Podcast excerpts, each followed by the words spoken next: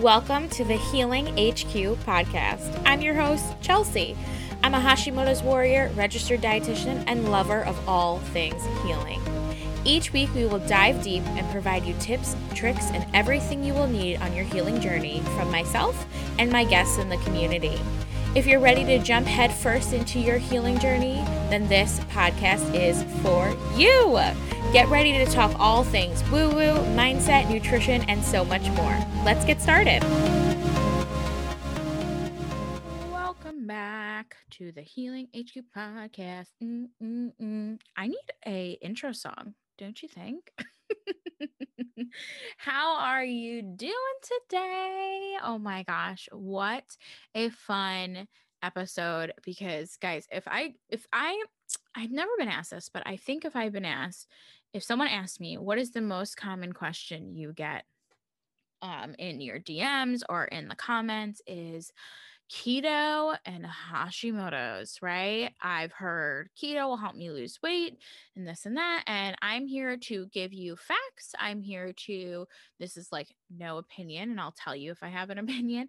Um, but I kind of want to give you a rundown on what keto is, how keto affects the thyroid, so on and so forth, and like how to do things safely if you choose to, and all of that fun jazz.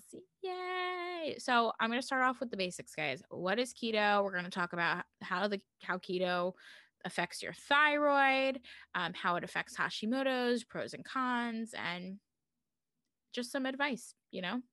Let's dive into it, shall we? So, what is keto? Keto is a high fat and very low carb diet. And recently, it has become extremely popular, especially to those who want to lose weight. And historically, this diet, right, a keto diet, a high fat, low carb diet, has been used to help with the symptoms of pediatric epilepsy, which is actually what the diet was made for. Very interesting, right? And you know, keto is basically when you replace the carbs in your body, I mean, in your diet, you're replacing the carbs in your diet with a lot of healthy, hopefully, healthy fats. So your body enters a metabolic state known as ketosis. And in ketosis, your body burns stored fat for fuel instead of glucose. And many people lose weight on keto. And part of this is because of a calorie restriction. You're not eating as much um, because you're removing high calorie foods such as carbohydrates, which tend to be higher in calories, but also in nutrients. Um, and in a traditional keto diet, high fat foods, you know, like the the key foods in the traditional keto diet are various different types of meats, um, eggs, cheese, fish, nuts, seeds, avocado, butter, oils, and that's basically like the foundation. Um, I see a lot of people loading up on cheese, loading up on processed foods, um, things like that. So I think that like tradition, there's like different ways to do it. I've heard terms like messy keto, keto my way, keto in general, you know, you do you. But research has shown that keto can be super helpful in a variety of conditions, ranging from neurological issues, multiple sclerosis, MS, epilepsy, hypoglycemia. I mean, it does have a lot of benefits, which is pretty cool.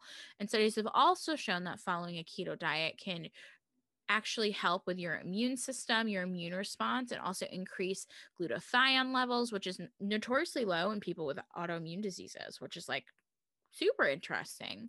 So there are known precautions to consider depending on what's actually going on in your body with Hashimoto's um, or autoimmunity. And keto is has been shown to be helpful for some autoimmune conditions it might not be the best option when it comes to hashimoto's according to research so i'm going to let you decide give you all the details what i found um you know that i think you should know and feel empowered about so let's start with like the effect of a keto diet on thyroid function, right? And I think the part of your brain, the part of your brain that regulates your thyroid hormones, the hypothalamus and the pituitary gland, right? They require glucose to function.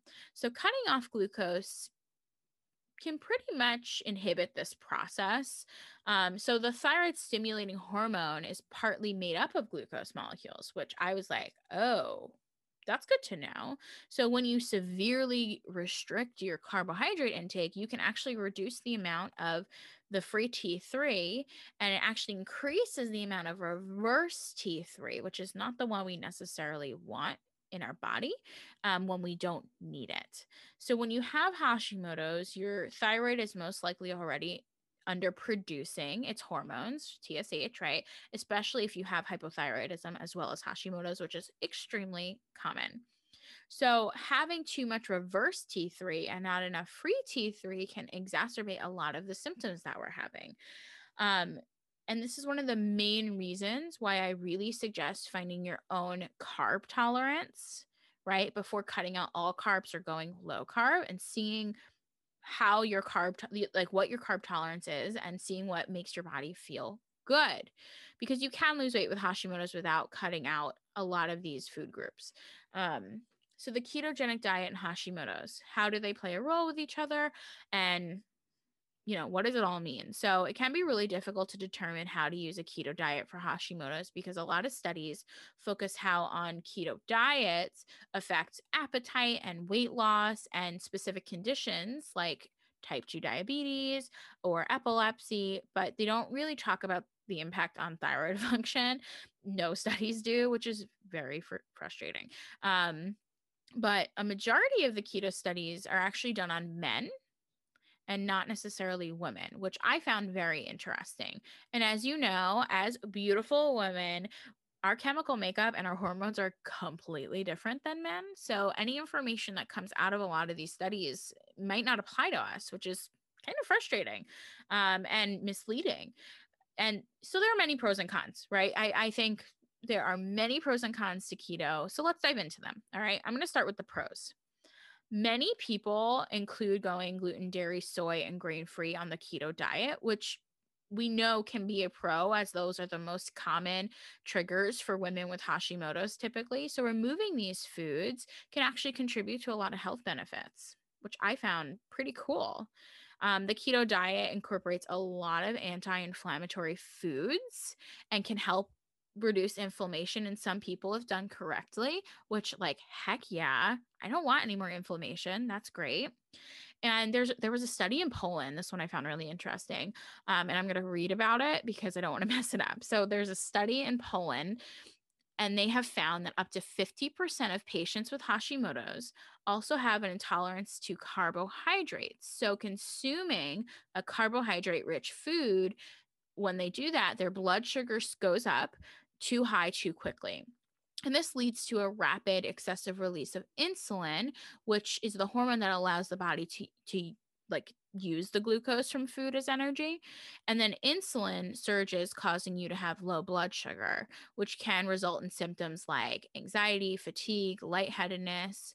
So, a strict keto diet is naturally low in sugar and refined carbs, and it can help balance blood sugar in some people um, and help with any insulin resistance that you may be having, um, which is also common with women in Hashimoto. So, very, very, very interesting that it can actually help you lower your blood sugars. But that makes sense because you're not eating a lot of glucose, therefore your blood sugar probably won't spike as much. However, that doesn't mean it's necessarily safe. So this let's talk about the cons, okay? A keto diet is typically high in dairy, which is a very common trigger for Hashimoto symptoms. And a lot of women with Hashis can have additional sensitivities like eggs, nightshades, nuts, which are like the foundations of keto. So it might make it really hard finding things to eat.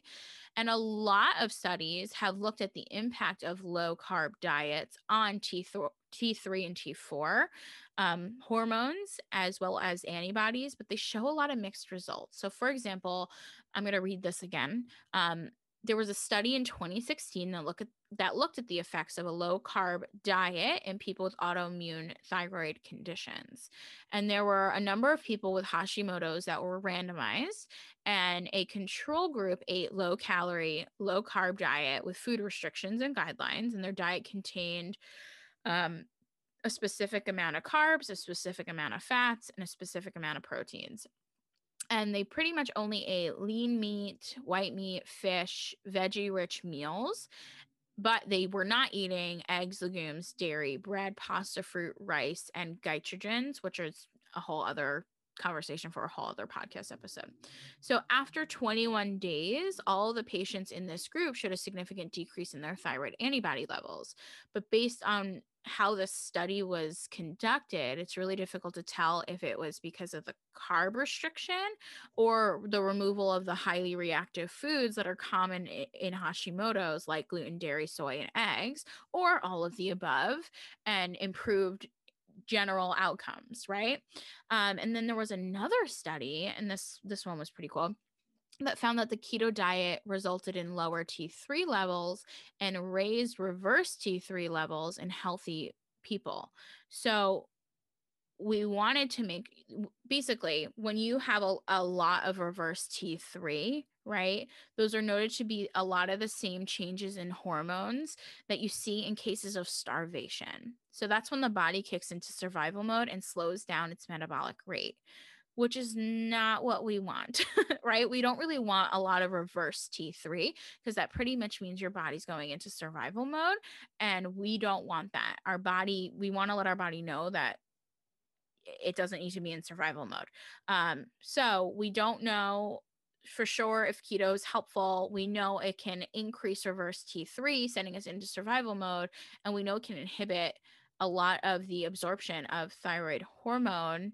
Um, which is interesting. So, also with um, keto, I have found a lot of women who have tried keto, especially in my practice, that liver health is a concern. Um, for many women with Hashimoto. So, a congested liver is one of the many reasons why people's bodies can't utilize um, their thyroid medications effectively and they don't really convert the T4 into active 3 T3 correctly. So, that is a huge huge issue that the keto you know a high fat low carb diet is affecting a lot of our organs those are the pros and cons, guys. There's a lot of pros and there's a lot of cons. And I've seen people have great success with a higher fat and low carb diet. I've also seen people do really not okay with a low carb, high fat diet. So it's important to consider that all diets are not one size fits all. It, it's not you're you're individual you are so individualized you all have your own carb tolerance just like what your body thrives off of versus what your body feels uncomfortable with. So keep that in mind. Also, when you cut out any food group, protein, fats, or carbs, right, any macro, you're going to lose weight because you're not giving your body what it needs. So keep that in mind too, that of course you're going to lose weight if you're cutting out your carbohydrate intake. Your body has to spend a lot of energy switching things over, but you're not necessarily getting what you need. Um, that's why we have to figure out your carb tolerance. And I talk about this a lot in the Hashimoto's method. How do you find your carb tolerance? And it involves experimenting with different carb intake and finding which one makes you feel good and energized versus which one makes you feel sluggish and uncomfortable versus which one makes you feel dizzy and, you know, starving and things like that. So, I'm going to give you some advice from a registered dietitian here about keto. And I think that especially when I was growing up, dietary fat had a really bad reputation. And today we see that the quality of your fat is a much more important factor than certain fats. So, coconut milk, fatty fish, avocados, olive oil, olives, all have really great health benefits. So, if you are going to do a keto diet and you decide, um, based on the information that you have and you've researched, make sure that you are actually having a really good quality fat option versus the process maybe not the best quality ones. Um experiment guys. Take it slow. Find what works best for your body. It's okay if keto or high fat diet isn't what your body thrives off of. That doesn't mean you're broken. It just means you are an individual who is learning what works best for their body. And i know i personally after i tried keto I've tried keto before because I had a lot of clients come to me saying that they were on keto and it didn't work for them, or they just gained the weight back and it's not sustainable, or so on and so forth. So I tried it, as I think any professional who works with people does. And I lasted about a week and I felt like crap. Um, I do not do well personally on a low carb diet. I do well with moderate amount of carbs. So I find that having like a starchy carb one to two times a day, usually with breakfast and dinner, I have more energy. My cycles are more regular. My acne goes away. My cravings go away. So that took me time to experiment to find. When I have too many, I feel sluggish. I feel tired. I feel like just blah. So keep that in mind, guys. Like it's okay to have carbs. My favorite is sweet potato. Um, I love, love, love sweet potatoes. So yummy. I'm like thinking about having one now. But just remember that you get to choose how you live your life and what you want to do. And if the keto diet is something you want to try, I hope that this gives you really great information. Make sure that you are paying attention to your body and you're doing it safely. If you don't want to try and you're like, well, what do I do now? I give you everything in the Hashimoto's method. Experiment with different foods. Gluten, dairy, soy, and grain are the most common um, that women are reacted to reactive to with Hashimoto's. But I personally, I personally have a history of eating disordered eating, and being on a diet that's super restrictive like keto just is not sustainable to for me. And a lot of the women are like many of the studies and many of the longevity programs like you find that it's not sustainable and then people revert back to the way they were eating after losing a significant amount of weight and gain weight again and it's hard to go through. I get it. Trust me. I've been on every diet ever. And so that's why I don't like doing these restrictive diets and I don't recommend them for our own mental health, our physical health, and our emotional health, and let alone the health of our thyroid. So keep all these things in mind. You do you. If you have any questions, make sure you post them below. Um, and I would love for you to leave a review on this podcast. Let me know what like blew your mind, what you thought, maybe something you thought was true and isn't, or so on and so forth. And I'm just so glad you're here, and I can't wait to chat with you next week.